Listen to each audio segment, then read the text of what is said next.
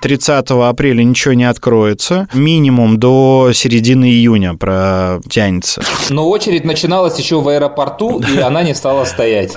Потому что я так и не знал, кто из них кого кинул. Брайан Мэй играет гитару для тебя, и у тебя есть шанс сыграть с Мэем. Ну, кровати всем не хватает, дом маленький, деревенский, да, а людей много. То есть, если мне кто-то скажет, я слушаю Цыпкина, мне нравится, я не скажу, ну и пошел в жопу. Но там просто сумасшедший рынок, там люди столько денег зарабатывают.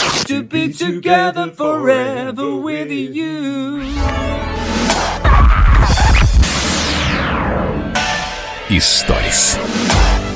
Андрюха, привет тебе из самоизоляции. Да, привет, Игорь. Э, почему? Это я из самоизоляции, а ты-то на работе. А, да, я хожу на работу, веду эфиры, и у нас сейчас э, очень странная такая история. Ты находишься на даче, я нахожусь в студии, и мы пытаемся а, записать такой самоизоляционный подкаст. Я думаю, это самая странная запись в моей жизни. Я никогда в жизни так не делал. То есть бывает, ты записываешь человека издалека, да, но ты же сейчас пишешь в свой компьютер, а я пишу в свой компьютер. Друг друга мы не записываем, мы потом будем складывать две дорожки и посмотрим, что из этого получится. Ну, в нынешних условиях выбирать не приходится, поэтому лучше так. Но мне просто самому любопытно такой, ну, спортивный интерес, как это выйдет. Ну, давай попробуем. Вообще, как ты там? Какие новости? У меня все очень просто. В самоизоляции какие новости? Встал, поел, э, посмотрел фильмы, послушал музыку, сделал домашнее задание с детьми. Ну, в общем, жизнь не очень разнообразная. Ты расскажи лучше про себя, потому что я знаю, что у тебя гораздо веселее прошли вот эти все недели, которые мы пропустили. Я, честно говоря, уже забыл, так как мы с тобой все-таки общаемся, о чем я рассказывал в подкасте, о чем не рассказывал, но смысл следующий. Жена вернулась у меня с Бали, я ушел на самоизоляцию, э, то есть она живет в доме с подругой, с которой отдыхала, дети с бабушкой, а так как бабушка у нас пожилая, и чтобы ее не нервировать э, и не подвергать опасности, так как я работаю постоянно контактирую с людьми, я самоизолировался. Неделю жил в гостинице, э, сейчас э, живу на отдельной квартире в железнодорожном тоже у себя. Купил себе квартиру на время изоляции. Нет, это квартира дедушки, который э, находится в пансионате, и я могу пока там э, пожить. А, слушай, там очень интересно перебирать, наверное, дедушкины бумаги, всякие фотографии, ништяки какие-то. Э, ты знаешь, он такой достаточно пассивный образ жизни, он уже совсем старенький ведет, поэтому Эх. там особо нечего перебирать, но я просто поймал себя на мысли, что я давно не жил именно в квартире, когда вокруг соседи, когда кто-то что-то ремонтирует, э, шумит, топает и так далее. И это такой, ну, необычный эксперимент для меня. Ты отвык от замка своего, да? Отвык, конечно, тем более, что я периодически же приезжаю к жене, привожу ей продукты, оставляю их возле ворот, возле забора и отхожу на безопасное расстояние, и мы вот таким образом общаемся с ней. Ну что, как ты? Да я нормально. Здравствуй, да. нет, нет, ты с Катькой. Здравствуй, Катя. Как ты? Через забор. Не, ей... Она хоть, она хоть из-за забора выглядывает, знаешь, ну там стульчик подставила и голова сверху. Да, да, она выглядывает в маске, в перчатках, все нормально. Никаких симптомов пока у нее не обнаружено. Дай бог, э, чтобы все это прошло. Вот через 4 дня у нее карантин заканчивается, и наша семья э, воссоединится. Ну, такой, знаешь, необычный эксперимент. Первый раз в моей жизни. А подожди, у нас вопросы были. А что они не рассказали в прошлый раз, как Катя вернулась в последнем подкасте? Потому что я, я объяснял, что мы записали его раньше, чем она вернулась. Она прилетела нормально, в отличие от тех людей, которые сейчас застряли в Индонезии, в Таиланде и так далее, которых не собирается пока вывозить. Ну, вообще там прошла информация, что никого не будут вывозить, и комментарий МИДа был очень странный из серии «Не мы принимали этот закон, обращайтесь к тем, кто его принял».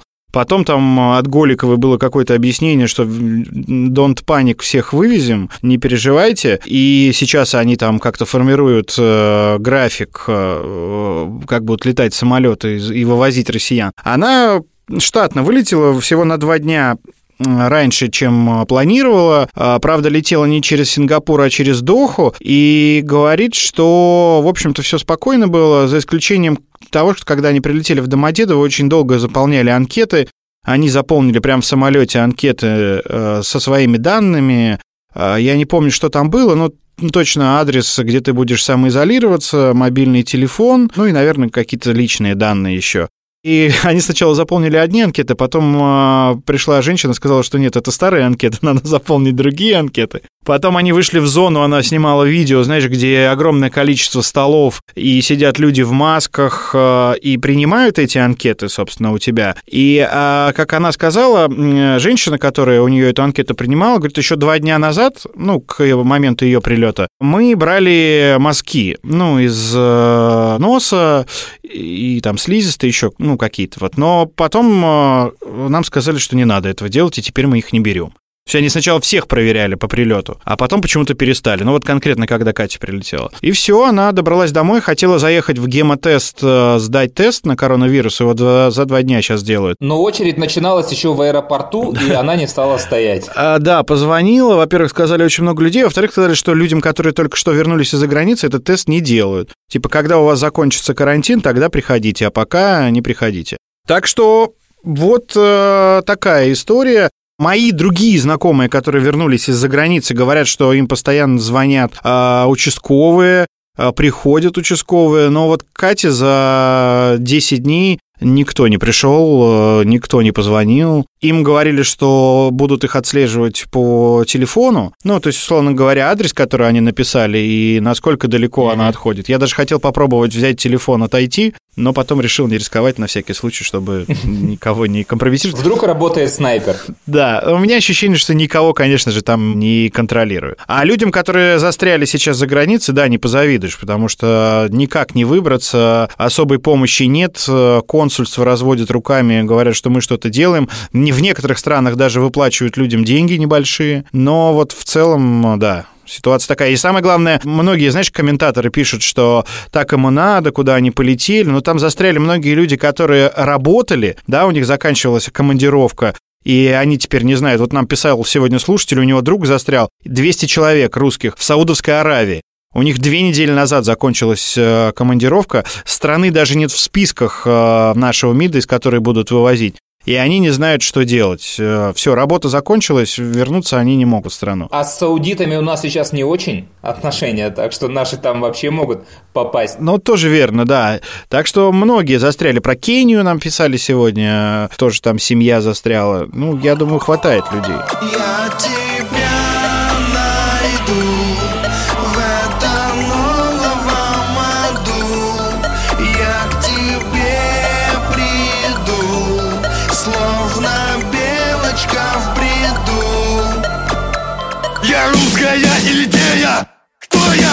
Где я? Скажи мне, что у тебя с работой, баром? Слушай, бар, э, как и все бары, не работает. Э, это, конечно, жопа полная, потому что мне нужно платить людям зарплату, мне нужно платить аренду. Мы, конечно, говорим с собственником, э, он идет навстречу, но это, знаешь, это могут быть каникулы, какая-то скидка, и то это вот мы сейчас в процессе обсуждения – но вот все меры, которые принимают, ну, по крайней мере, на сегодняшний день, пока мы пишем с тобой этот подкаст, правительство и публикуют о налоговых каких-то каникулах, льготах, пока это все носит какой-то формат рекомендаций и, ну, вообще мертвому припарка, честно.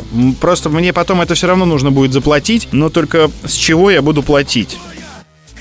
Ну, то есть, типа, парень, ты нам будешь должен, отдашь чуть позже. А потом в моменте ко мне придут и скажут, давай. Но я мониторю все новости, смотрю, э, что они там предлагают, э, отменить на время всевозможные проверки заведений вообще малого бизнеса. Но как там будет э, и что будет, и вот рестораторы модные говорят, что 30 апреля ничего не откроется, что это минимум до середины июня протянется. Да ладно. Угу.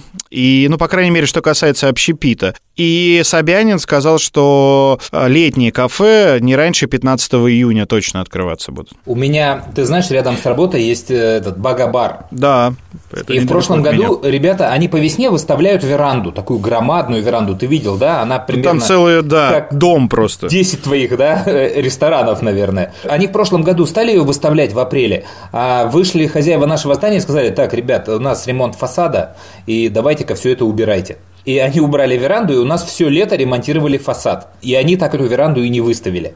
В этом году ребята, видимо, чтобы компенсировать убытки прошлого года, стали выставлять эту веранду в марте. То есть еще снег не до конца растаял, а они уже все привезли, все, балу, все пол положили, какие-то сваи стали ставить. И тут вот эта вот теперь история. И опять ребята свернули все работы. Так что я за Багабар очень сильно переживаю теперь. Лучше за меня переживай. Багабар э, зарабатывает... Нет, за тебя, я, за тебя я переживаю очень. И Это так приличные деньги. Мое любимое заведение, где я обедаю. Теперь я без еды, без музыки, без квестов и всего прочего веселья.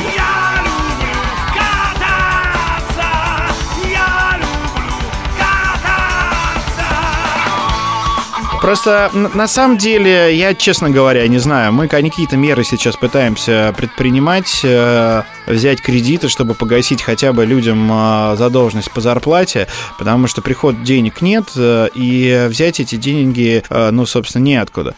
Я звонил вчера в Сбербанк. Э, это, конечно, отдельная тема сейчас. Я думаю, это всех банков касается. Там голосовой помощник. А из серии, вы знаете, у нас сейчас все линии перегружены, поэтому если вы не сильно сложный вопрос хотите задать, то зайдите на сайт. Там вся информация есть, в том числе по отсрочкам по кредитам, по льготному кредитованию. Я зашел, ничего там не понял, э, что там написано, и решил все-таки дождаться. А там этот умный голосовой помощник, ты должен голосом говорить, что вам нужно. Я говорю, соедините с оператором. А операторы все заняты, пройдите, пожалуйста, на сайт э, и там изучите. Я говорю, нет, мне нужен оператор. Оператор, конечно, 30 минут я бодался с этим голосовым помощником, в итоге меня соединили с оператором, который сказал мне, что он некомпетентен в этих вопросах, переключил меня на другого, я еще минут 10 подождал, и другой мне сказал, что, извините, если у вас нет счета в банке, ну, у организации, минимум год и какого-то там денежного оборота за этот год, то кредит мы вам не дадим. Идите лесом. Ну и мы обратились уже в свой банк, в котором у нас счет, но там тоже что-то сейчас все долго. Они сами, понимаешь, э, не до конца разобрались еще, что им делать и как работать, потому что наши там что-то придумали, рекомендовали, э, сделали и поехали. А тем не менее Центробанк э, обратился к россиянам и попросил их поторопиться вернуть кредиты. А прикинь, на этом автодозвоне ввести функцию «Докажите, что вы не робот». Почитайте Есенина и вместо слова «береза» ставьте слово «жопа». Помнишь, знаешь, знаешь, да, онлайн вот эти тесты, угадай, в каких квадратах да, светофоры, да, да. введи какое-то число, фиг знает что, и тут робот тебя будет. Мало ли, вдруг ты пранкер или шизгарики записываешь для утреннего шоу. Не, это все ад, конечно, это ад полнейший, и все, у кого есть средний и малый бизнес, это сил всем. И очевидно, что спасение утопающих – это дело рук самих утопающих. И все в ваших руках, и только сами. Да, да. Ни на что нельзя рассчитывать. При том, что, ты же знаешь, они запретили банкротиться сейчас. Да, у нас, ты понимаешь, у нас единственный способ борьбы – это запрещать. У нас вот все меры, которые они ввели антикризисные, антикоронавирусные, это, это сплошные запреты, это истории о наказаниях. То есть у нас не раздают маски на входах в метро, да? У нас камеры работают на определение, вышел ты из дома или нет. Как камера поможет не распространять вирус? Что это за бред? Ну, зато у нас... какие-то ограничения на машины? Патриарх ездит с иконой. Э, да, вот, да. Как бы, а, и, и ты, если скажешь им, ребят, почему одни запреты? Как одни запреты? Ну, вот же патриарх в машине. А еще ты видел... С вертолета в святую да, воду. видео на Ленинском проспекте э, два джипа, один Volkswagen, другой да, Mercedes, да, да, да, да. и два батюшки святой водой э, поливают, э, ну, собственно, проспект. А там еще, знаешь, э, они их еще сняли в этом туннеле, да, который машины все время моют. Да, да. И похоже, что они вручную моют этот туннель. И, конечно, это все, ну, уже становится совсем не смешным, а, смеяться нет сил, и вот, ну, реальных мер каких-то в помощь, по крайней мере, там, нам, малому бизнесу, их, ну, не направляют. А, они ввели список же сделали, да, я тебе пересылал его, как это правильно называется, система образующих предприятий, а там есть фон Бет, например. Это ужас. Это... Я могу вот, э, собственно, поддержать только тебя в этой ситуации и оправдать это из серии, что они составили список организаций, которые больше всего налогов платят э, в казну. И только по этому принципу. Потому что, ну, помогать букмекерским конторам пережить э, коронавирус или помогать магазинам красное-белое, да там людей просто не протолкнуться в красное-белое. Все скупают алкашку тоннами просто. Или продуктовые сети. Это же отдельная история. Я не очень понимаю, почему им нужно помогать, а другим э, не нужно помогать. А там только фонбет? Там нету других Из букмекерских, по-моему, только фонбет. Вот вопрос, почему только они? То есть я не думаю, что это настолько отрыв большой. Но они самые старые, по-моему, и самые большие, ну, насколько я понимаю, да. Хотя, ну, честно говоря, не знаю, пока никто и комментариев не дал по этому списку, но у меня есть там много вопросов к этим организациям, которые решили поддержать. Маглы совсем охренели, Гарри Мир почернел от дыма и гари Если б ты видел все эти хари Ты бы разбил очки Гарри, все это не очень нормально. Жизнь как качели, то вира, то майна.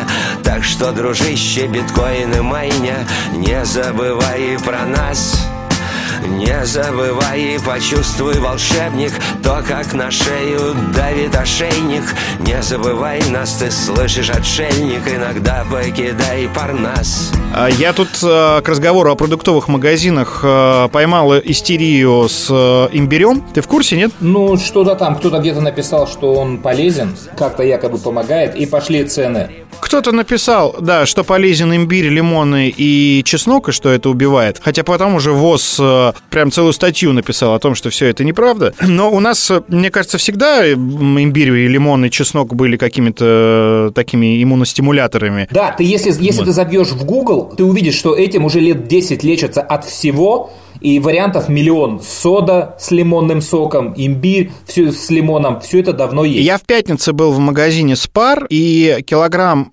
имбиря стоил 4 900. Я не знаю, сколько он стоил раньше, говорят, что там что-то в районе 200 рублей. Я видел, Родион Газманов рекламирует его всего по 1000 рублей. Мы это даже обсудили в эфире, нам написали, что в Краснодаре есть по 7500. Приезжайте. Но при этом написали, что, по-моему, в Кемерово он как стоил 150 рублей, так и стоит.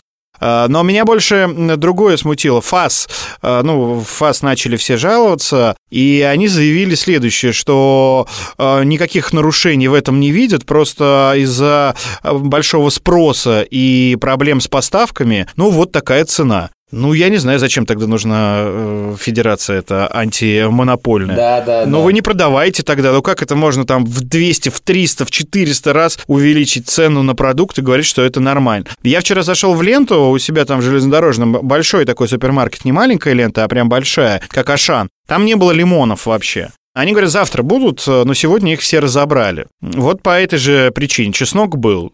я провел расследование. Имбирь я что-то не обращал внимания. Но вот эта истерия... Ты знаешь, взял чеснока? Э, ну, у меня он есть дома. Я особо, по-моему, там ничего не брал. Слушай, чеснок надо брать. Это от мыши началось летучий. Поэтому, знаешь, все возможно. Может, чеснок и осиновые колья пригодятся на второй волне. Это да. Все очень просто. Только не говорите мне, я не верю в вампиров. Потому что я, мать вашу, не верю в вампиров. Но я верю своим глазам. А то, что я видел, это сраные вампиры, понятно? Мы все согласны, что мы здесь имеем дело с вампирами. Да. Историс что еще тебе рассказать? Из, э, эти пропуска, это просто жопа. О. Ну, правда. Нам вынесли весь мозг на работе, взяли данные у меня, у моего водителя, который водит, возит меня на работу утром на эфир. А, говорили, что вот там в один день закроют Москву, во второй, в третий, в четвертый. А, мне выдали такую бумажку, знаешь, а, сейчас тебе не могу ее показать, но выглядит это просто там фирменный бланк а, нашего холдинга. И написано, что этот человек является сотрудником а, вот такой-то радиостанции и что мы жизненно необходимы, и наши эфиры. Вот. Поэтому просьба, там, согласно закону такому-то, такому-то, не мешать э, его передвижению по городу, ну и наша печать. В принципе, я тебе от бара концерт могу э, такой пропуск тоже выдать, написать, что мы кормим э, какие-нибудь заводы и предприятия, и ты у нас важный человек. В итоге меня ни разу не спросили, хотя многие нам рассказывали о том, что останавливали, действительно спрашивали, и и потом Собянин сейчас на днях заявил, что никакой пропускной системы не будет. А при этом, а, да, они задержали, ты же, наверное, в курсе этой истории, Иисуса Воробьева, который гулял с собакой. Да. Вот надо было попасть. То есть, знаешь, вы могли любого человека задержать. Ну, просто там Сергея Воробьева. Нет, но вы задержали Иисуса Воробьева. Такое ощущение, знаешь, что это какая-то была постановочная акция чтобы вот это да, так попало в СМИ и разлетелось в соцсетях, и огромное количество возмущенных людей было. Я тоже сдал на эти все пропуски э, паспорта, адресные, все свои данные, телефоны, по-моему, и ИНН. Я столько бумаг, по-моему, не сдавал ни на одну справку, ни на ипотеку, ни, ни на что. Снилс, снилс еще Ну, что-то там. Я не помню реально всех бумаг, которые я присылал. Первую бумагу, которую нам выдали, нам сказали уже на следующий день, а так, она они действительно будут новые. Э, Для них опять еще что-то собрали. Потом я уже не ездил, вышла новая бумага, и ее тоже быстро отменили. Вот, в итоге я знаю, что э, два раза уже падала QR вот эта система, которую пытаются ввести, считывание QR-кодов. Ребята, которые ее поднимают, они просто не могут ее поднять. Ну, как это у нас водится. И поэтому всего вот этого нет. Будет это или нет, а может быть это уже есть, когда выходит наш подкаст, большой вопрос у меня и большие сомнения. Не знаю, в железнодорожном люди в выходные, была погода хорошая, гуляли. Да, их немного, но они гуляли и с детьми, и на самокатах, и на велосипедах. Э, Некоторые площадки э, закрыты вот этими, ну как закрыты, просто огорожены лентами, да. Э, Некоторые открыты. Детей, правда, на площадках я не видел, но вот э, взрослых с детьми гуляющих э, я видел достаточно. Вот знаешь, Игорян, у меня на самом деле главное впечатление от всей этой истории – это пересмотр фильмов в жанре постапокалипсис, эпидемия, как это все развивается, как это прописано авторами. И у нас сейчас такой хороший пример в жизни. Ты можешь э, всю эту ситуацию применить на себя и понять, где автор прокололся, где хорошо показана эпидемия, где нехорошо. И главное понять, что вот у нашей страны, у Москвы конкретно, ни единого шанса выжить, если какая-то более-менее известная эпидемия. Неважно, Walking Dead, давай возьмем, да, давай самую стандартную какую-нибудь историю, которую сейчас все смотрят. Сразу заражение всего города. Потому что все вот эти, да мне пофиг, да от гриппа меньше умирают, да мне только булочку купить. Да мне цветочки полить у бабушки. То есть всегда найдутся вот эти вот идиоты, всегда, которые устроят массовое заражение, как угодно. Бог с ним, ты не веришь в этот вирус, я, может быть, не очень в него раньше верил, я не очень боялся. Но просто как эксперимент мне было интересно. А смог бы я? И вот сейчас же хороший шанс это проверить. Зачем проверять, когда уже реально будет опасно? Вот у тебя тренировка, все для этого создано. Карантин, на работу не нужно ездить. Попробуй, посиди дома, никуда не выходи, ничего не делай, нифига. Все, что я знаю от своих знакомых, от своих родственников, у меня закрылись все на карантин и выезжают в город, там, ну зубы же надо полечить, ну это же святое. А закрыли, по-моему, не? Ну, это, это не вчера, это на, разных, на разных этапах. Я просто отслеживал и все время удивлялся. Ну, мука кончилась. Я говорю, ну и что? Это вот прямо такая жизненно необходимая история. Без муки нам уже никак. И поэтому, конечно, печальное у меня а, от всего этого впечатление. И я просто надеюсь, что в этот раз нас пронесет. И, и пронесет молитвами. Слушай, а я э, считаю, что здесь э, полное отсутствие власти проявилось. Это И если ужасно. ты царь, то ты будь царем до конца. Ударь кулаком, введи ЧС. Да, мы понимаем, чем вам это как государству грозит. Я имею в виду, что вам придется платить деньги э, и так далее и тому подобное. Но вот эти полумеры, знаешь, вы вроде сидите на карантине, а вроде не сидите. И вы там э, в регионах сами принимаете решение. Да. Э, Как вам э, вы это в, в себя вести? Я просто тут э, увидел э, в Фейсбуке картинку, ты, наверное, тоже ее видел. Я пару пунктов просто прочитаю. Вообще-то об этом вирусе известно мне следующее, уже точно. Из дома выходить нельзя, но если нужно, можно. Маски вообще не помогают, но их обязательно носить. Магазины закрыты, но можно открывать, если нужно. В больнице не идти с этим, но если нужно, то идти. Этот вирус смертельный, но в принципе не страшный. Перчатки не помогают, но перчатки нужны. Ну и так далее и тому подобное. Абсолютно верная Ну, то есть, понимаешь, а, должно быть одно решение. Закрыть Москву, закрыть страну, ввести ЧС, не выходить а, людям из дома или выходить по этим пропускам только в продуктовые магазины. А у нас же все какие-то полумеры. И об этом, наверное, все говорят. Но просто, знаешь, когда ты это вот наблюдаешь и пытаешься анализировать, ну, думаешь, ну, вашу мать. Правильно все говоришь, это вот точная копия, иллюстрация двойных стандартов, в том числе и в законах. Потому что правительству хочется ввести ряд запретов, но законы немного мешают. И они хотят взять из них вот строго запретную часть. Запретить то, то и то. Но для этого надо вот объявлять карантин или ЧС. А если же это объявить, ну придется платить, брать на себя обязательства и все такое, согласно закону. А это им не подходит. И поэтому вот так. Уверен, возьмут на вооружение этот вот их законопрокол и, может быть, даже в Конституцию успеют что-то впихнуть. А сейчас просто мимо закона вводим разные запреты, типа так, рекомендательно. А потом, может, еще и вообще усилят все в запретах, ничего стесняться не будут. И тут же начнется движ. Вы ограничиваете мою свободу. Я свободный человек. Я сам хочу решать, умереть мне или нет. А что мне делать с собакой? Это собака, вы не любите собак. Она должна гулять. И не в 100 метрах уйма движений начнется, уйма. Да, я видел обращение к мэру Собянину от э, владельцев собак, там целое письмо, что собаки такие существа, они не могут гулять в 100 метрах от дома, у них есть определенный маршрут, который вырабатывается годами, и с просьбой э, увеличить вот это расстояние, да. с которым можно гулять с собакой, до тысячи метров. Да, это... А товарищ Собянин же, это, да, вот прекрасная история. Хорошо нам пока еще больницы нужны не так, да, как в Испании, там, в Италии, потому что ну, у нас же несколько лет проходит оптимизация, и поликлиники закрывают. Да, сокращает, да. да. Вот. И это, все, это такая хрень, вот эти все оптимизации, потому что если вот любой человек в любом районе Москвы, он просто может выйти на улицу и посмотреть по краям, сколько у него построено домов высотных, элитных жилых центров, там, Донстрой, Пик, не знаю, кто это все строит. И вот посмотреть, что больница исчезла, а появился вот этот дом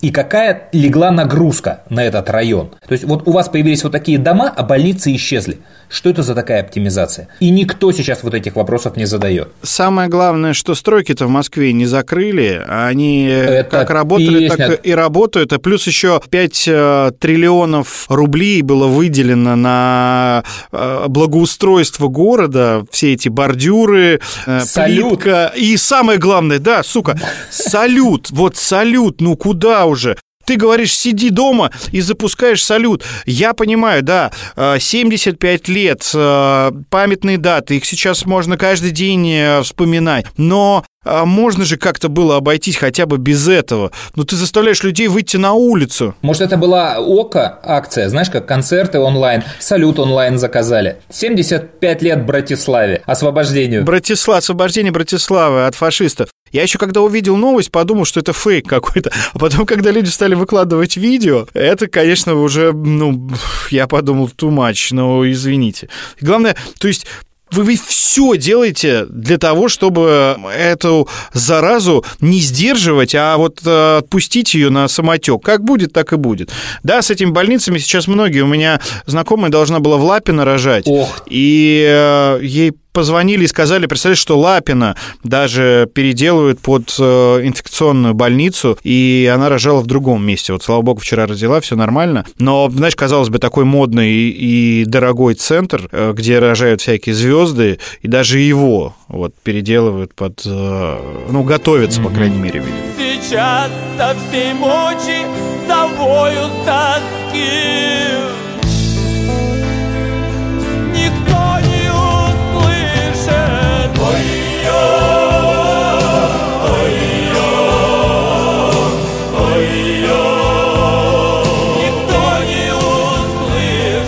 я собираю истории из разных стран. А, что, где, как, кто как перебивается. Я, конечно, в первую очередь проверял эту немецкую историю, на которую все смотрят. Знаешь же, да, с выделением пособий? Да, да, да, да, знаю. И она, конечно же, правдивая. Да. То есть там реально, да, ты легко в течение двух, трех, максимум пяти дней, э, независимо от того, нужный работник, там, как у нас это называется, не социально значимое а государство образующий. То есть ты можешь быть самозанятым, индивидуальным предпринимателем, фрилансером даже. По разным историям ты получаешь легко от 3 до 15 тысяч евро в месяц невозвратный грант это называется. И это реально работает. Да, у меня знакомый, ну, наш общий фотограф, э, он в Берлине живет. У него нет гражданства, но у него есть э, вид на жительство и разрешение на работу. И он платит налоги там. И он написал пост о том, что, э, да, ему дали 5000 евро, при том, что он собрал, ну, какой-то а, даже он не собирал, да, вот что он написал, он не собирал никакие документы, а просто ему прислали 5000 э, евро. И я удивился, что вообще такое бывает. Не, ну это что-то какой-то прям, чтобы совсем ничего не присылал, это, это как-то. По-моему, ничего вот он не присылал, он так написал как-то. Но при этом он платит налоги, да, уже давно там живет и платит налоги. И он зарегистрирован именно как фотограф. И он еще там в этом а, сообщении написал, что э, уличные музыканты, там его друзья, тоже получили пособие по 5000 евро. Ну, там вообще космос. Это вот не сравнить с нами. Нам же... Там история еще замечательная, которая тебе-то, да, наверное, была бы актуальна. Это 60% зарплаты твоих сотрудников государство берет на себя. Да, но... Просто легко. И у меня, конечно, в связи с этим а, такой большой вопрос. Я говорю, фрицы, вы что, охренели? Вы что, не знаете, у кого 75 лет победы в этом году? Да. Что за... Вы что делаете, твари? У, на... у нас праздник, а не у вас, ребята. А у нас государство мне сказало, что если я кого-то уволю, то могу присесть из сотрудников. Да, победители. Они... Да, они сказали, что по-моему, не больше 10% сотрудников я могу сократить, и то я должен, знаешь, предоставить столько документов, что, мне кажется, пока я буду их собирать, э, уже весь бизнес загнется. Ну, в общем, мы накритиковали тут всего, а, критикуя «предлагай», какие все эти дурацкие статусы и пословицы есть. И я думаю, ты согласишься со мной? Вообще это прекрасно сказал Дема Кудрявцев. Массовое экономическое изменение в законодательстве. Нужно немедленно отменять налоги, немедленно убирать НДС, немедленно убирать социальные выплаты и вообще лишнее перераспределение денег через государство, а оставить людям возможность договариваться друг с другом, чтобы бизнесу снять нагрузку с бизнеса и позволить ему не до конца уволить людей, позволить им сокращать зарплаты, лишь бы не увольняли, людям э, оправдывать это удаленной работой или любой другой, бросить на поддержание этого запасы фонда национального благосостояния, перестать поддерживать рубль бесконечными вливаниями, оправдывая, так сказать, наши странные экзерсисы на нефтяном рынке, поддерживать людей. Но так, конечно же, у нас не будет. И с одной стороны, это потому, что нужно скрыть нефтяную историю, которая не отменялась и которая тоже очень сильно бомбит нашу экономику. И именно туда вливают все деньги из фондов, чтобы держать этот дурацкий рубль, поддерживать его на плаву. А пандемия, она наоборот пусть пугает – то есть они явно хотят выехать на этой истории. То есть они не хотят ее особо лечить, потому что потом, когда возникнет большой финансовый кризис, можно будет сказать, ну, это все из-за этой вот истории. Смотрите, всем было не сладко, сплотимся, ребята. То есть все, что произошло, все произошло вот из-за этого. А не из-за того, что в правительстве очень сильно налажались нефтяной историей. А с другой стороны, э, почему это все происходит? Ну, тут вообще все очень просто. Потому что мы живем в системе государственной, даже не в государственной системе, мы живем по понятиям. И в этих понятиях мы терпилы. И мы люди, и вы малые бизнесмены и предприниматели. А терпилам ни в коем случае нельзя давать послабления. Это просто закон. Если ты отступишь один раз, то ты чмо, и в следующий раз тебя точно так же можно будет прогнуть. А это не по понятиям. Вот такая история, мне кажется.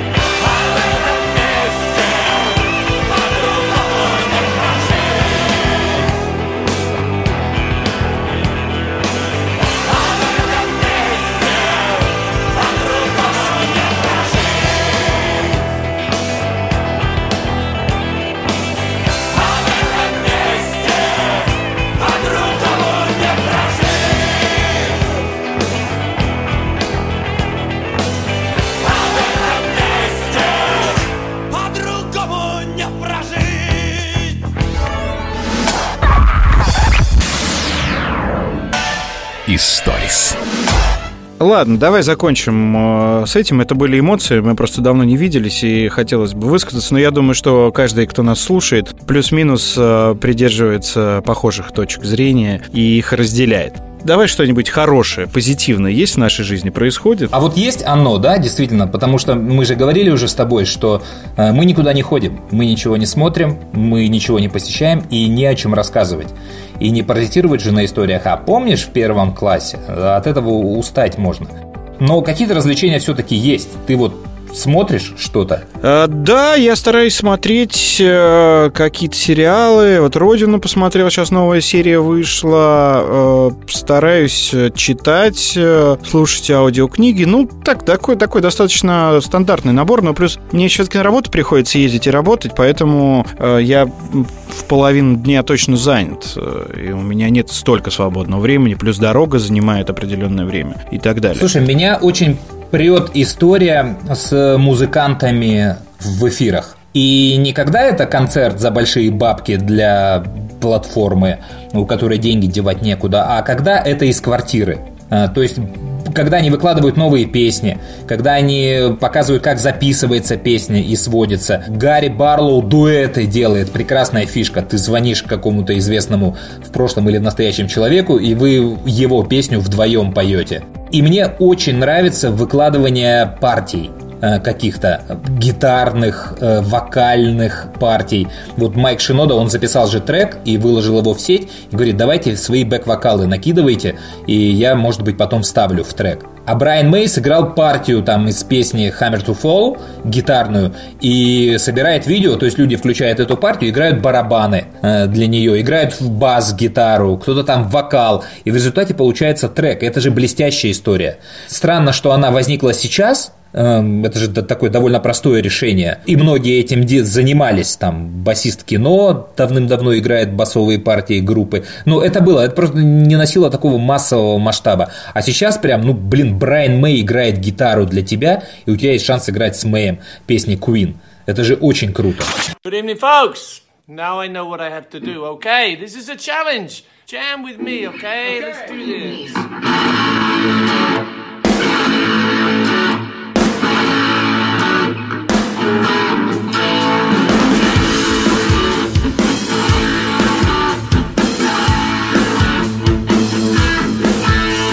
Да, многие диджеи тоже из дома играют э, свои сеты или рассказывают, как они песни пишут. Ну, э, слушай, видишь, есть какие-то плюсы во всей этой э, вирусной истерии. И приятно, когда люди делятся своим творчеством. Э, и при том, что в большинстве своем, ну, 90% я уверен, что западных артистов, они делают это бесплатно. Потому что наши многие играют онлайн-концерты, которые сейчас транслируют всем известные ресурсы за деньги, то есть за гонорары. Да, за хорошие гонорары. Да, за полноценные концертные гонорары, да. Нет, с одной стороны, это тоже хорошо, потому что музыка музыкантов сейчас нужно поддержать, но, как правило, просто в основном большие концерты играют э, артисты, у которых, в принципе, и так все нормально. А, Стивен Кинг хорошо написал, хороший пост у него был про «Ребята, все те, кто считает, что артисты это, ну там, не люди, что это неважные профессии и вообще непонятно за что получают деньги. Вот вы сейчас по домам попробуйте посидеть без фильмов, без музыки, то есть без всего вот этого, что делают артисты. И это крутая, конечно, фраза, действительно. Потому что сейчас ты живешь только за счет ну, работы вот этих людей. А как стал популярен этот сервис Zoom, О, ну, который ну... объединяет э, в группы во время онлайн-трансляции, там, по-моему, до 100 человек можно. Я тебе расскажу, какие он группы определяет, Игорь. Это одно из главных приложений в школах. Дети сейчас входят в школы по Зуму. А, по Зуму, да, я не знал. Конечно, лекции, да, да, да. Все это в основном через Zoom. Есть платформы, типа там Webinar.ru, еще какие-то, но очень многие используют именно Zoom. Я вижу просто в ленте своих соцсетей, как люди, ну, наши знакомые, бухают через Zoom. А, да, это, это твоя мечта многолетняя, да, сделать да. онлайн-бар, которая так и осталась мечтой. Еще в 2000 году мы это с тобой придумали, и так до ума и не довели. Да, да, пытались, но не довели довели. Together forever we two. And don't you know I would move heaven and earth to be together forever with you. Together forever. Together, baby. Yeah. Heaven and earth to be together forever with you. Thanks, mate. You're a lovely man. Я тут вспомнил, а, жалея вот, что я не музыкант, и я не могу сыграть с Брайаном Мэем, вспомнил историю из своего детства, как у меня друг играл на барабанах учился играть на барабанах. Мы ездили в школы там, и в какое-то время заметили, что он все время в сумке носит с собой макуху.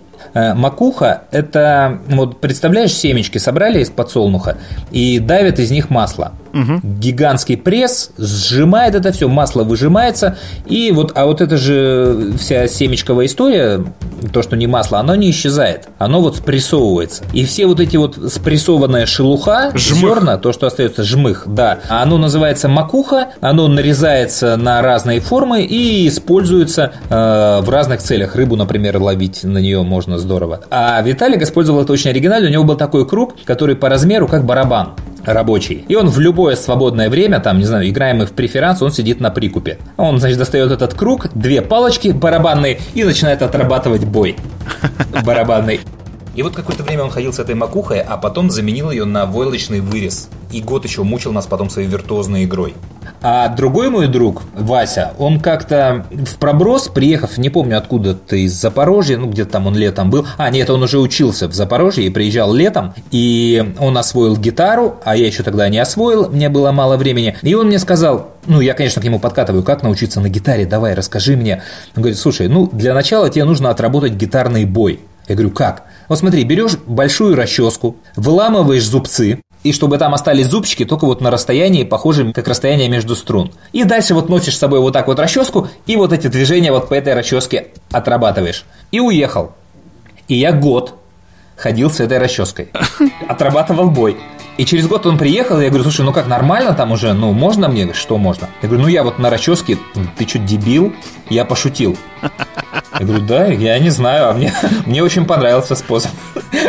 И, и он же э, предложил меня на пол спать. То есть он говорит, слушай, сейчас фишка есть спать на полу. Я говорю, ну как? Ну так вот, ложишься на пол, только простынь и ничего больше. На ковре хотя бы можно. На ковре можно, но не так хорошо будет работать. Это тебе поможет вырасти, натренировать мышцы спины, мышцы ягодицу, вообще все мышцы тренируются, ничего делать не нужно. И я тоже примерно год, наверное, спал на полу. И, по-моему, точно так же он сказал, слушай, да ты на каждую фигню ведешься, которую я тебе говорю. И две истории я, конечно, Васе вот помню всю жизнь. Не-не, вот про пол э, я тоже слышал, это, мне кажется, не фейк. Ну, вообще про жесткую Ну, да, да, я, ну, это спать. просто история, да, спи, спи на жестком, йоговская какая-то. Я она... просто, ты сейчас э, сказал спи на полу, я вспомнил, как, э, когда я приезжал к бабушке, у нас была большая большая семья, и когда особенно внуки все съезжались летом, то мест всем не хватало, и нам стелили перины на пол. Просто стаскивали перины, слава богу, этого добра хватало всегда, и мы дико любили спать э, на полу, и я вспоминаю это с такой ностальгией, знаешь, там 5-6 внуков на полу лежат, кто вальтом, кто, ну, кому хватало там места ага. и так далее. И я, когда приезжал в город э, и рассказывал, что мы спим на полу, на меня все смотрели как на дикого человека. Как на полу. Я говорю, ну вот перина, что такое перина? Ну, это такой э, пуховый матрас. А, ну и что? Ну вот его стаскивают, зачем стаскивать? Ну, кровати всем не хватает, дом маленький, деревенский, да, а людей много. Поэтому мы все спали на полу. А, а как вы ели? Я говорю, а, ели это тоже отдельная история. Сначала ели э, взрослые, э, то есть э, мужики, потому что они работали там кто в огороде, кто еще где-то.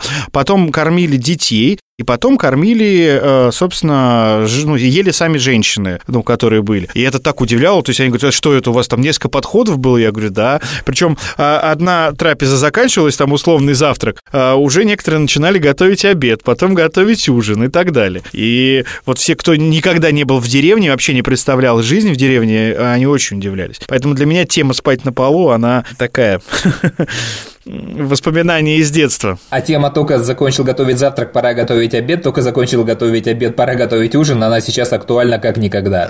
Это да. По домам. Это прям эти дети проклятые, они, они столько жрут, я, я вообще не понимаю, я, как, как школа справляется. Или я не знаю, в школе что там, аппетит выключается, когда туда заходишь, что там происходит? Ну, никогда так не ели. Взрослые тоже, поверь мне, не, не меньше жрут, потому что это да, занятий это да, немного, есть, пить, и самоизолироваться.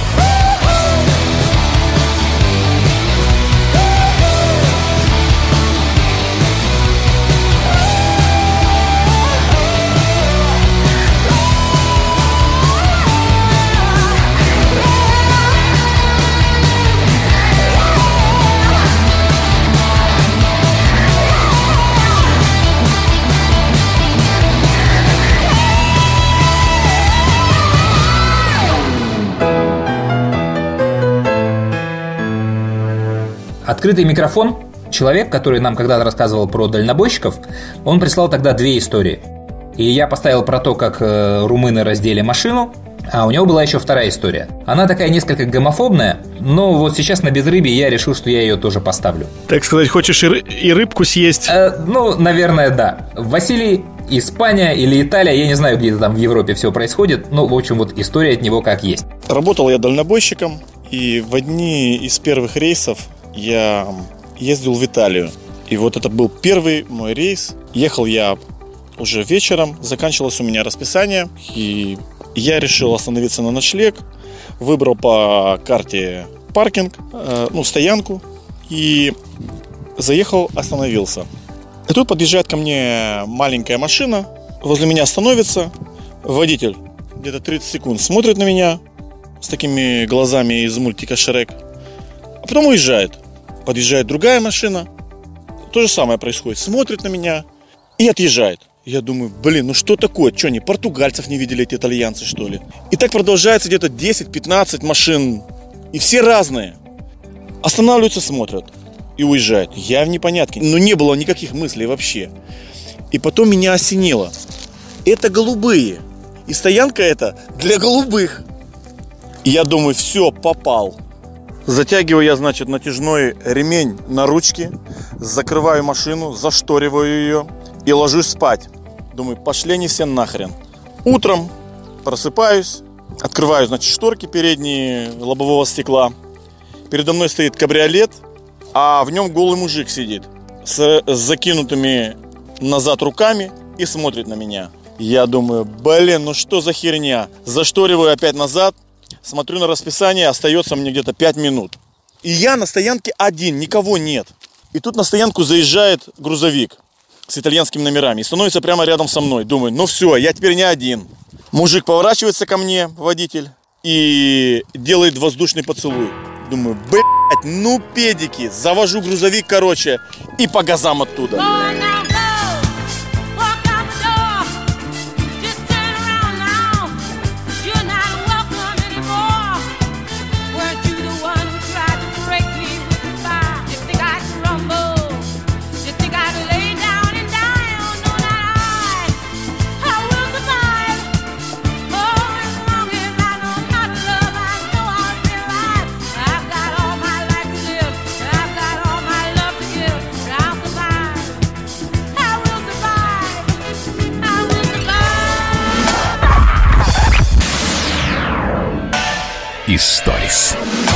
Когда-нибудь слышал фамилию Цыпкин? Да, конечно, беспринципное чтение. Да, именно они.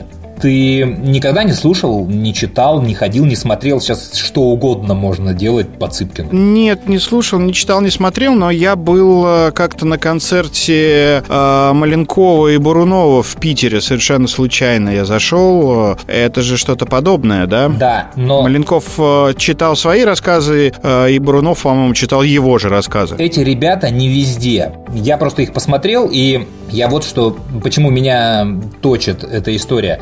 Я на заре своей работы на Радио России мне повезло столкнуться с Хабенским. А, он записывал у нас аудиоспектакль, аудиокнигу «Жажда» Андрея Геласимова. И я видел, как Хабенский над этим работал. То есть, как он волновался, как он готовился. Ну, это, это было блестяще. И я много лет считаю это вообще лучшей работой в жанре аудиокниги. Ее делал Максим Осипов. И, и вот, кстати, продакшеном мы ее, наверное, даже немножко подпортили. Слишком много музыки туда положили, как мне кажется. Но я имел удовольствие сделать себе свою версию. То есть с открытым матом и почти без музыки. Если хочешь, я тебе пришлю ее потом. И потом я слышал другие работы Хабенского в этом жанре, и он ни разу не дотянулся до этого уровня. И это нисколько не умаляет его заслуг, это нормально, он и в актерских работах иногда ошибается. Тут никаких проблем, менее великим актером он от этого не становится. Это мое скромное мнение. И вот за время этой записи и потом еще, ну, мы пару раз пересекались, и у меня есть некое представление об актере, с которым я с тех пор и живу. Это та самая история, когда, ну, к артисту ты примешиваешь некое личное и не можешь от этого абстрагироваться. А потом вдруг из всех щелей полез этот писатель Цыпкин. Александр Цыпкин. И вот от него стало сильно душно. И вот его произведения читают же Козловский, Хабенский, БГ снимает клипы по его сценарию. Каждая вторая короткометражка от известного режиссера сейчас по его сценарию. Я думаю, уже и полные метры готовы.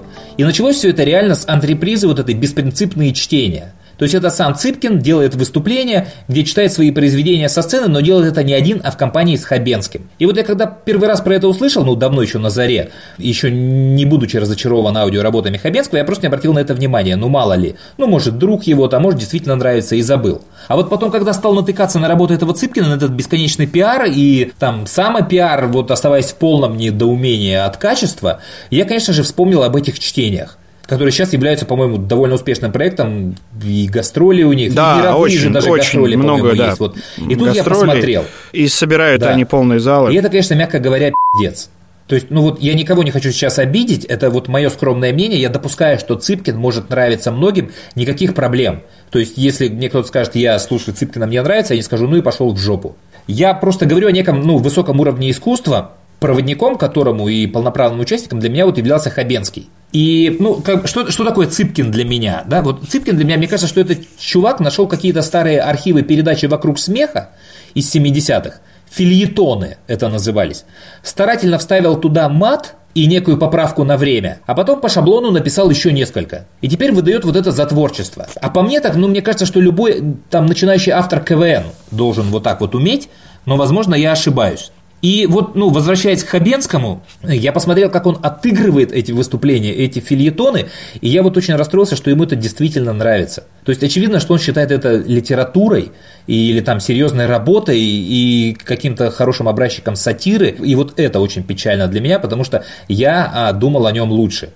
И там, что самое страшное, там иногда вот есть прям отыгрыши, фильетоны, которые он пытается точить актерской игрой. Там есть монолог про алкоголиков, и он изображает алкоголиков, и то ли я видел неудачное выступление, то ли вот он был не в духе. Ну, это прямо очень печально. Главное расстройство для меня это вот Константин Хабенский и вот эти вот беспринципные чтения. Слушай, ничего не могу сказать, потому что я тут не в теме, поэтому э, как-то поддержать тебя или, наоборот, поспорить с тобой не смогу, но в плане современной сатиры, мне кажется, круче Семена Слепакова э, сейчас нет никого и того, что он делает. У него тоже бывают э, какие-то проходные истории, ну вот песня про коронавирус, э, мне кажется, вот идеальная композиция на злобу дня. Но оказалось, тогда все было заебись. Коронавирус, коронавирус, отъебись. Слушай, ну Сеня Слепаков, вот он же филолог, у него блестящее филологическое образование, и даже музыка складывания текстов, когда он пишет текст, а он, к сожалению, делает это только в социальных сетях, и песни, которые он складывает вот с друзьями, именно складывает, там же такая музыка вот в словах, как вот он подбирает все эти слова, связывает их в песню, там уже там, там без музыки уже песня получается. И, конечно, он делает это блестяще, и это ни с каким Цыпкиным и рядом не стояло. И ну, действительно вот бесполезно сравнивать. А у Хабенского, знаешь, еще странно, что вот когда он, ну, между этими выступ... он же все это делает из благотворительных целей тоже, и когда он между выступлениями произносит свой текст про благотворительный фонд и необходимость помогать, меня прям вот так выключает. Хотя я как раз сторонник сбора ну, такой помощи любой ценой, и я понимаю, что люди, которые получают удовольствие от произведения Цыпкина, они пожертвуют в итоге гораздо больше, наверное, чем те, которые нет. Ну вот как-то прям в меня как иголка втыкает. То есть это, это мое внутреннее разочарование, еще раз скажу, это такой, знаешь, ответ на вопрос, вот мне часто его задают, ты вот в каждом можешь найти минус. Ну да, я могу в каждом найти минус. Вот Чулпан Хаматова, она курит. А, вот у Хабенского вот, вот, вот, вот, вот такой. Но эти минусы, они не перечеркивают ни на один процент моего отношения, вот, ну, ни к ним, ни к их благотворительной деятельности. Э, это вот просто вот могу найти ответ. Да, идеальные они? Нет. Вот у Андрюхи хобби нет. такое, он сразу начинает с минусов, а потом уже ищет плюсы у человека. И просто тогда, чтобы закрыть уже эту тему, я тебе прям вот ну, поставлю кусочек этого произведения «Жажда», как читает Хабенский. Если тебе понравится, найдешь целиком. Когда с водкой более-менее разобрался, кто-то начал звонить в дверь. Сначала не хотел открывать, потому что поздно, но потом все равно открыл. Кроме Ольги, там никого не могло оказаться. Даже мать не заходила уже полгода. Общались по телефону. «Извини, что снова тебя беспокою», — сказала она. «У меня Никита опять выступает. Выручи еще раз. Я с ним одна не справлюсь». «Ну, какие проблемы?» — сказал я. Набросил куртку и вышел следом за ней. «А ну-ка, кто у нас тут не хочет спать?» Пацан вздрогнул и уставился на меня, как на привидение. Даже кубики свои уронил. «Кто тут маму не слушает?» Он смотрит на меня и молчит. Только глаза у него стали по. «Давай собирайся», — говорю я. «Раз не хочешь слушаться маму, будешь жить со мной. Давай бери с собой Супермена». Он переводит глаза на Ольгу и шепчет. «Я буду спать». «Мама, я сам спать сейчас лягу». Вот молодец, быстро все понял. Если еще раз такое произойдет, я снова приду и заберу тебя по-настоящему. Возле двери Ольга меня остановила. «Хочешь чаю? Пойдем на кухню? Я только что заварила». Я говорю, У меня там дверь открытая осталась, мало ли что. Тогда она говорит, ты извини, что я тебе все время надоедаю, просто он боится только тебя, а меня совсем перестал слушать. Я усмехнулся. Понятно. Я бы на его месте еще не так испугался. Сколько ему? Пять, ну, четыре и десять месяцев. Я говорю, я бы еще не так испугался. Потом помолчали немного, и я говорю, ну, все нормально. Если надо, ты заходи, я теперь дома сидеть буду. Работать закончил, деньги все получил. Она посмотрела на меня и говорит, опять будешь три месяца водку пить? Я говорю, с чего ты взяла? Просто сижу дома, смотрю телевизор. Она посмотрела на меня и улыбнулась. Правда, не очень весело. Ладно, извини меня еще раз. Сам тоже заглядывай, если что. Правда, не хочешь чаю? Дома я подошел к зеркалу и долго стоял напротив него. Смотрел на то, что из меня получилось. Если бы Серега не ошибся тогда и не оставил меня догорать в БТРе последним, но он думал, что со мной уже все, поэтому сначала вытаскивал других, тех, кто еще шевелился. Так что теперь только детей пугать. Историс. Смотри, знаешь, еще какая история есть? Мне люди сначала с появления нашего подкаста, я теперь консультирую людей по производству подкастов. Со второго или третьего раза мне стали писать, как это сделать, что, куда лучше выкладывать, как записывать, как вот все это делается. И э, да, я вот уже давал советы, и люди уже начинают работать. И э, ты про маски все знаешь? Ты там маски периодически покупаешь. Ты продолжаешь мне как-то верить? Я в них никогда не верил. Меня просто просили знакомые для разных там нужд. Я не, не перекупщик, э, которых сейчас э, миллион в интернете и не только. Но я в курсе, да, как это все происходит. Я столкнулся с этим. Просто у меня один из подкастеров, будущих подкастеров, э, Леша, а он занимается производством спецодежды, всех видов спецодежды. И он, когда хотел сделать свой блог, э, я говорю, «А о чем ты вот хочешь делать? Он говорит, ну вот мы там в одном, значит, из блогов показывали нашу каску и лили на нее расплавленный металл. Прям вот ковшом на плавильнях зацепляли и, значит, наливали. Я говорю, она на человеке была? Ну нет, мы ее просто положили на пол. И я говорю, Леш, э, если у тебя в блоге, в видеоблоге ты будешь лить на каску раскаленный металл, там, на человека, на перчатки, на что угодно, тут даже не нужно спрашивать, как делать подкаст, это стопроцентный успех. А говорит, я не, я не хочу, это хайп, это неинтересно, я хочу как бы глубоко о э, ГОСТах, о структурах химических каких-то, но только для узкой аудитории специалистов. А, ну, твое право, и как бы вот скептически к этому отнесся. Алеша взял, он докрутил эту историю, он реально делает подкаст, и он присылал мне свой подкаст на пробу. Я его не буду ставить целиком, а кусок про маски я его поставлю. Ну, вдруг кто-то еще не решил для себя вопрос вот этих масок. Во-первых, давайте разберемся в терминологии. Мы говорим о полумасках. Маска – это то, что защищает лицо полностью, например, противогаз, который максимально плотно прилегает к лицу и имеет дополнительную изоляцию органов дыхания. Во-вторых, полумаски делятся на гигиенические и защитные. Те, что продаются в обычных аптеках, это гигиенические маски. Их отличие от защитных в том, что они защищают не того, кто их носит, а всех остальных от того, кто их надел.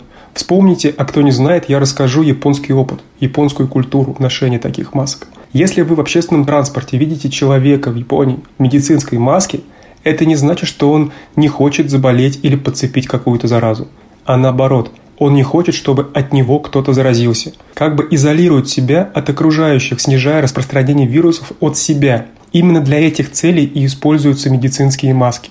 Но и эффективность медицинских масок весьма завышена – Материал маски после 1-2-5 выдохов становится влажный из-за наличия воды в выдыхаемом воздухе и помогает лишь тем, что наш условно больной, чихая или резко выдыхая, не распыляет содержимое своих легких ротовой полости на большое расстояние. И предвидя ваш вопрос, но может хоть немного помогает или защищает? Отвечаю, нет, вообще не помогает. Вероятность задержки вируса медицинской маской находится просто в рамках погрешности. Полумаски, изготовленные из обычного текстиля, который можно сегодня встретить на каждом встречном, даже комментировать смысла не вижу.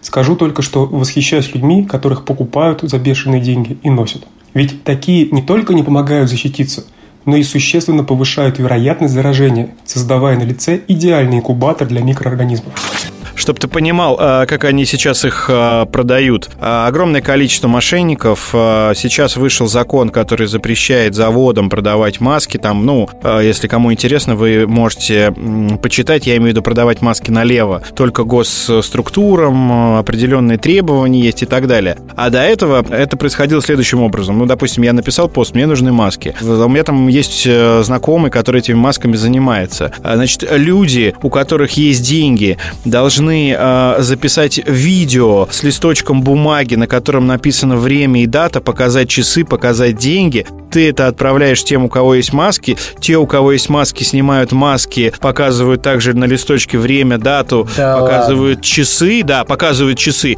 и показывают сертификат на эти маски, что они есть в наличии. И только тогда одни выезжают к другим. Вот только так это работает. И я еще так удивился, знаешь, там они, ну, там куча видео мне пересылают. Я говорю, а что это такое? Это типа подтверждение, что вот, ну, маски реальные, есть сертификат, э, и что это не мошенники, потому что там многие брали предоплату и пропадали, и так далее. Но там просто сумасшедший рынок, там люди столько денег зарабатывают. Ну, из серии вот сейчас там маски э, продают по 40, по 50 рублей, оптом продают по таким суммам, да, хотя они там в закупке могут стоить 6-10 рублей, ну, приблизительно такая история. И люди покупают миллионами, ну, то есть там 10 миллионов. Ты представляешь, какая разница и какой это навар, да, и они как горячие пирожки. Я не знаю, сейчас вот после закона, который вступил со вчерашнего дня, может быть, что-то изменится, да, и вот на этом черном рынке. Но там просто отдельная мафия работает. И самое главное, что в аптеках-то все равно масок нет. В любую да. аптеку зайди, да, сразу да. же висит объявление, масок нет. Да. Я вчера зашел в аптеку, мне нужно было купить э, янтарную кислоту. И э, первый вопрос, э, ну, то есть я даже еще не успел спросить про янтарную кислоту, а она мне говорит, масок нет, антисептиков нет. Я говорю, я не за масками, не за антисептиками, вот дайте мне янтарную кислоту. А зачем тебе янтарная кислота? А, я готовлюсь к бурным выходным, посвященным дню рождения. И она, ну, как мне когда-то посоветовали врачи, это ни в коем случае не реклама, лучше со специалистами проконсультируйтесь. А она помогает. Вот ты ее выпиваешь до мероприятия, и забываешь про похмелье с утра. Да ладно. И тебя не развозят прям вообще или просто похмелья нет? Э, просто похмелья нет. Янтарная кислота, Яна она называется. Я не знаю, какие ее ну, основные функции, ну, но когда я к брату в, 2000, в 2000 году да, приезжал в Питер, э, и он учился в военной медицинской академии, они мне рассказали про этот способ, э, и я до сих пор его помню и периодически использую помогает действительно. Барри Алибасов одобрил? Ой, не знаю. Там же, говорят, Лещенко выпустили из больницы, и уже огромное количество шуток по этому поводу. Ну, из серии «Лещенко смог, и мы сможем». Да, но не то, чтобы, когда он лежал, этих шуток не было, и как-то народ вел себя сдержанно, и думал... А мне отдельно нравится, как воспринимается каждая история о том, что там в администрации президента, или Песков там, или кто-то из депутатов что-то привез, и прямо на самом верху уже все устроил. Там прям такие аплодисменты сразу начинаются по сети. Кто молодец, какой депутат, кто наш следующий президент. А Это... э, ты видел по поводу депутатов? Э, тут новость была вчера или сегодня, я сейчас уже не вспомню. А, значит, депутаты от партии ЛДПР предложили убрать э, рекламу деликатесов с телевидения, потому что там часто жарят сосиски на природе, и якобы, когда люди сидят на карантине, эта реклама их раздражает и воспринимается как призыв к действию. Иди на пикник и жарь там сосиски. Они на полном серьезе э, хотят э, убрать на время карантина рекламу деликатесов и пикников с телевидения. Видишь, а мы тут говорим, что правительство о нас не заботится. Ну что, как бы эмоционально получилось, э, чуть меньше истории, чуть больше каких-то впечатлений да, от происходящего вокруг. Ну, я думаю, что это актуально, поэтому а, пока пусть будет так. Как говорил наш коллега Владимир Владимирович Познер, э, такие времена. Так что, да, мне самому любопытно, как это получится, как это все сложится. Первый опыт такой вот записи дистанционной истории. И не факт, что мы это продолжим дальше. В общем, зависит от результатов. Давай, Андрюх, э, счастливо тебе. Берегите себя, оставайтесь дома. Да, и тебе счастливо воссоединиться со своей семьей, наконец. Пока. Пока. А знаешь анекдот последний? Собрал лев всех зверей в коммунарке. Money over power, power over money, money over power, biatch,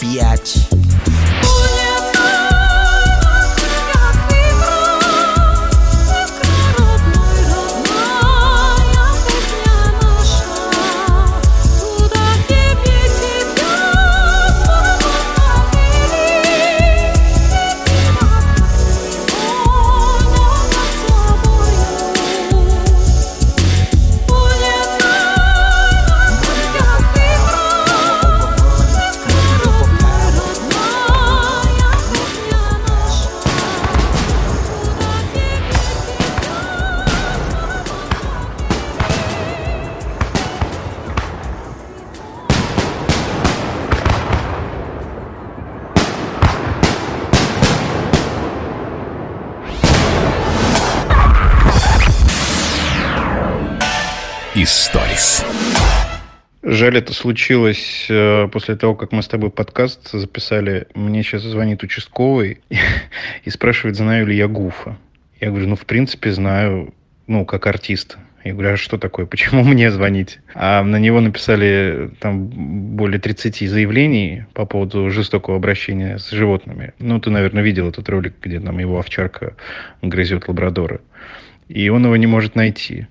А вы, Игорь, как представитель шоу-бизнеса, может быть, дадите его телефон, потому что я хочу с него взять объяснение. Дело резонансное, руководство требует э, срочного ответа.